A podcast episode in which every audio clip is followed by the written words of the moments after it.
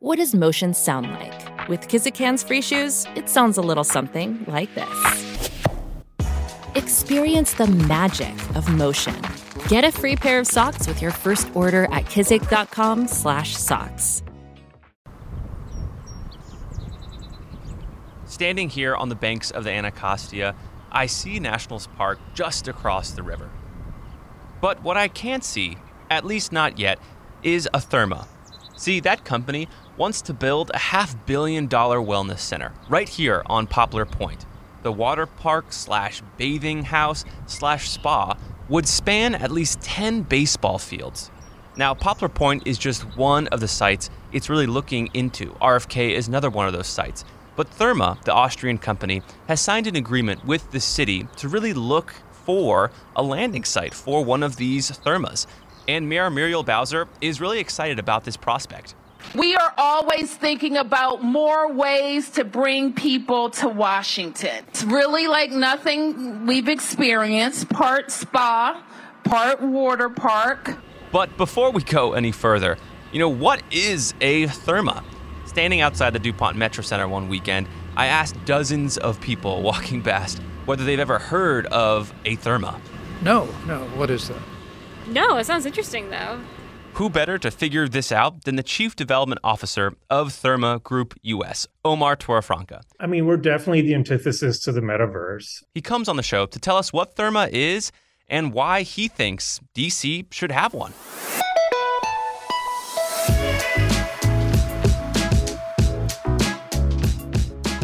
Omar, welcome to the DMV Download Podcast. Thanks, Luke. Thanks for having me today. So, you know, first, we just got to jump right into it and say, what is Therme? You know, I think a lot of people here in the DC region, you know, saw the mayor's announcement and said, you know, whoa, what is this company? These renderings are incredible. So, if you could first briefly just tell us what Therme is. So, Therme is water based recreation and communal bathing at scale. The idea is that you come in and enjoy thermal waters, heat therapy, access to nature through our indoor landscape spaces, exposure to art and interesting things that you wouldn't normally see in an indoor water park, and use all of these different experiences, including you know nourishing food and dr- access to drinks and, and beverages that you know remind you that we're all made of the things that brought us to this world. We're all made of natural elements and we're all made of the connections we can build with one another in that context. Hmm. So it sounds more than just a water park. There seems to be kind of some underlying mission, which is, you know, we're all kind of together. There's kind of some Zen vibes I'm I'm kind of feeling from the release and just talking to you. Is that an accurate take? Yeah, I think we very much want to build a community around wellness and we want to do it in partnership with people who are already doing this in neighborhoods throughout DC, throughout the various cities that we're looking to build Therme in. And we feel like unless we're in dialogue with the community, we're not really tapping into all of the knowledge, all of the practices, all of the history of how people take care of themselves and take care of one another in communities. Mm, so, you know, if it's built here in DC, and we'll get to that if part later on, but, you know, it would be the first site in the US and there are other sites kind of internationally. Can you tell us about what those sites look like so we can know what to expect? Sure. I think the best example is our site in Bucharest, Romania. It's a large scale, state of the art architecture that reads as infrastructure by virtue of how big it is, right? You approach it and you feel like you might be arriving at a museum or something at the scale of an airport terminal. But as you get closer, you start to realize that it's got tons of plants, right? Upwards of 5,000 trees and plants.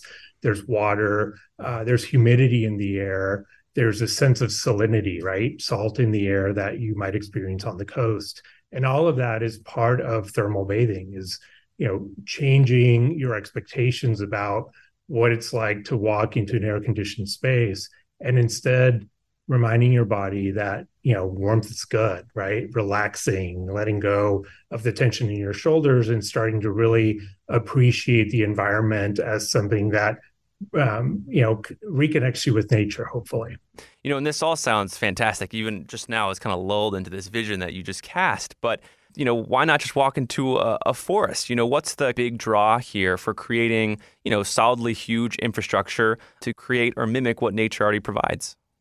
So hopefully you have walked through a forest. If we do this right, you will have taken an urban trail or ridden your bike to the Therme. You might arrive by kayak and get off the kayak and then walk a couple a hundred yards to the front door of the Therme. Um, the reason you might choose to experience a Therme is because you're going to have unique uh, experiences that aren't necessarily the same as you will experience only in nature, right? Again, coming together, having a, a kind of ritual around wellness that is intentional, right? That gives you access to different aspects of the well-being process whether it's for mental health or physical health or a combination of the two uh, you can sort of augment that in the context of a Therme because it's not just the location it's also the different kinds of experiences you might have within the location that gives you a new perspective on on your own wellness because it's a process of discovering what works for you and trying new things and also learning from what works from other people and increasing exposure to some things that maybe are ancient and have long been forgotten or set aside um, in order to privilege, you know, uh, medicine or pharmaceutical solutions or you know kind of more intensive approaches to fixing things rather than just understanding that our bodies age and just like bodies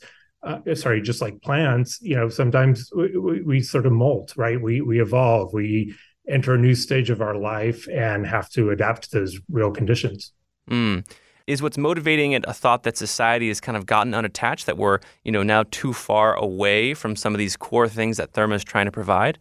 I mean, we're definitely the antithesis to the metaverse. I mean, everybody talks about what it's like to connect virtually and the suspicions around the impact that AI will have on life moving forward are all valid and many are driven by fear also many are driven by curiosity uh, fear and curiosity are not bad things, but they're also not it's sort of the only way to exist in the world. So hmm. if you're looking for a kind of sound footing in the present, right, in the things that aren't speculative in one's experience of the moment, of air, of light, of water, of nature, and of the effect of those elements on one's body, then you know you need alternatives to the metaverse and we think of ourselves as mm. a kind of uh, modern day roman baths right the place in which community comes together to talk about these issues and hopefully have a shared experience hmm.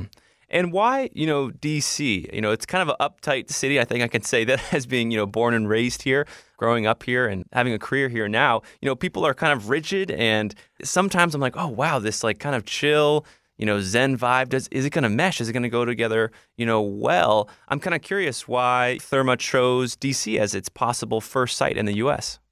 So I think a lot of the work we do when developing a Therme is community-based work to understand what's happening locally. And you know, in the context of DC, uh, there are multiple DCs, right? There's yeah. DC east of the river, east of the Anacostia, and there's DC west and there's northern DC and there's downtown DC and because of its scale it is a representation of so many other American cities where the dynamics of the haves and have-nots have played out over decades in a real concentrated way. And you know whether we evaluate New York, sites in New York, LA, or Dallas, we see the same version of the dynamics that we're starting to experience in DC. Mm. And you know, it's part of a larger discussion about the role of urban development or large scale development in helping improve urban conditions for everybody, right? Not just for those who can buy themselves access to the most affluent zip codes and kind of wall themselves off from uh, other parts of the, the city or the communities um, where there might be adversity. And so, if we're talking about wellness at scale, we really have to think about the conditions, the day to day conditions and situations that affect people's lives in some of the communities that don't have access to $150 spa for a couple of hours on a weekend day, and instead focus on everybody else, how they learn something about their bodies, about nature, about themselves in the context of thermal bathing, again, much like the Roman baths. We've been hearing from Omar Toro-Vaca, the Chief Development Officer of Therme Group US, the guy that's really overseeing the possible construction of a wellness center in DC. After the break, we'll talk money. You know, how much is it going to cost to enter a Therme if constructed here in the nation's capital? Stick around. All these crazy alien stories can't be true, can they? Hey, it's Stephen Diener, host of the Unidentified Alien Podcast. And whether you're new to the conversation or have been looking into it for years, you need to check out the fastest growing alien show out there, the Unidentified Alien Podcast, or UAP for short. There's a crazy amount of alien encounter stories out there from all over the world. And the beauty of it is that I bring them all to you and let you decide what you believe. Download and subscribe to UAP on any of the major podcasting platforms. And you can also find it on UAPpodcast.com. And we're back. Omar, so how much is it going to cost for someone to enter a Therme if it's constructed here in DC? You know, is it going to be free like the Smithsonian's? That would be wonderful. Or is it going to be closer to, you know, a day at the spa, $150, $200? Definitely not closer to the higher end of the luxury market for spas. You know, we're on the polar opposite, trying to lower the barriers to entry and make sure that as many people can come to Therme as possible. And that's based on an entry ticket price. Right now, it's an assumption based on studies for the US market of around $45 uh, an individual. And is that for the whole day? We uh, experience that people tend to buy a three or four hour ticket, and then a lot of those people choose to stay longer five six hours and you know end up having potentially two meals in the facility. You know, taking care of yourself is also uh, kind of energy intensive, right? And so at some point you get really hungry and you want to go try all kinds of different offerings and food. Mm, interesting. Wow. I mean, it's it really is fascinating, you know, as as a thought. But it might be a reality, and that's going to take a lot of money. It's going to take, you know, a location in DC. I'm sure, as you know in your research, land in DC, you know, is not cheap. Finding 11 football fields worth of space to create this sort of experience is going to be difficult. How has that search been going for a location for Therme inside DC city limits? Well, thanks for the question. I mean, I think it's like any large scale development, full of challenges and opportunities. And the opportunities that we have encountered are really to work with government to find the right location, right? Mayor Bowser has been incredibly supportive of our efforts. The announcement in May is just the beginning of ongoing conversations to figure out what makes the most sense. And, you know, while you know RFK Stadium is being torn down and has been speculated as a potential site for us, we're also very much intrigued by Poplar Point and the prospect of a land transfer between the federal government and the District of Columbia that has long been on the books and right that's a, about 110 acres that would become a combination of parkland and mixed use development and we think that a Therme would be an ideal use for a portion of the mixed use development. We're also very unique as a large scale development that physically might be compared to a stadium or, or an arena in terms of scale but practically on a day-to-day basis we are nothing like those facilities. Mm uh, an arena might host 200 events a, a night and employ people for four to five hours in you know relatively low paying jobs in the food service and janitorial industry and security type jobs. Whereas you know we're going to operate 365 days a year 10 to 12 hours a day depending on if it's a weekday or a weekend. And that generates a certain kind of employment and access to career ladders within the wellness industry that we're very proud of. And so when we're talking to the government of the District of Columbia, um, Mayor Bowser's team, DMPED, or pretty much any government across the US, I mean, part of the conversation is what jobs are we creating? What kinds of jobs are they? Are they sustainable? Are there opportunities for growth within um, the, the career ladders? And the answer is is lots of jobs in very interesting uh, you know areas for growth and for personal fulfillment that we hope will be attractive to many communities. And so that's definitely part of the equation of figuring out where we might fit, but also what we contribute to the economy of um, the the city. You know, so sort of acting more like a mall with a Roman bathhouse combined. I've been trying to figure out some way to describe, you know, this unique sort of place. So, in terms of the number of people we hope to attract, and we, we do operate similarly to a, a regional mall in terms of um, our catchment area, yes. And now, you know, with any major development, uh, questions of, you know, the climate and how it will affect you know the area you know is there climate assurances you all have in your development plan that dc residents can kind of look to and have solace in so there's no large scale site that can accept us that doesn't have some form of environmental baggage right? And that baggage is something that any large scale development has to take on and do it in concert with the community. We wouldn't dare to know all of the history of the community but in the context of you know the land transfer, particularly at Anacostia, neighboring Anacostia and, and Poplar Point, there's an opportunity to look at the environmental cleanup issues in the context of future development that we take head on, right? We're going to have to really understand the issues, but also be part of the solution. We plan to build a LEED certified facility um, our facility in Bucharest is the largest uh, platinum certified facility of its kind in Europe. And you know that sets a standard by which we hope to create change and, and dialogue around environmental issues, not just within the facility, but also surrounding us. You know, it sounds fantastic, but will it actually happen? I think there's a lot of skepticism out there just because it seems so grandiose and so different. Uh, what is your response to those skeptics who are like, "Wow, I, you know, this sounds great, but I don't know if it's really going to happen in this city. We can't get a you know new football stadium here. How are we going to get a, a Therme here?" You know, I think a lot of it is willpower, and it comes down to individuals and working with community to captivate their you know imagination and also um, to channel their energy. Right? If we do our job over the next couple months, next twelve months. Uh, we will connect and make enough partnerships in communities that will add up hopefully to momentum and the kind of momentum that overcomes you know real challenges. Like i mentioned there's the environmental aspects of things.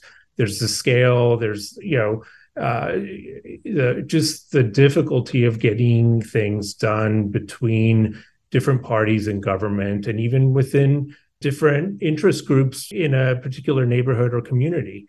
Our ability uh, collectively at Therme US, you know, led by John Alschuler, who's our executive chairman, and Robbie Hammond, who was founder of the High Line, coupled with my experience in architecture and master planning and all the work I've done in government relations and community relations is a good start, right? We know we can't do it alone. And we really are, you know, intentfully seeking the right partners in the community to make sure that we benefit from their energy and their passion, hopefully for what we're doing.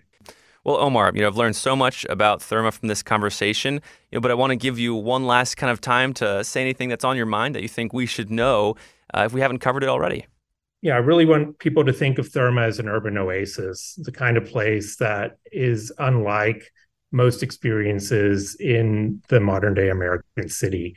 And it really is the dawning of a new era, if you will, where putting one's individual mental and physical health ahead of the preoccupations that most people have, which is you know getting to work, uh, staying fit, being attractive to others, friends, and partners, are set aside in order to really take care of the things that matter, right? Emotional stability, feeling like you are part of a community and a group, and having the kind of wellness and perspective from the day-to-day challenges of life that you can go to bed and sleep well at the end of the day feeling like you're taking care of yourself.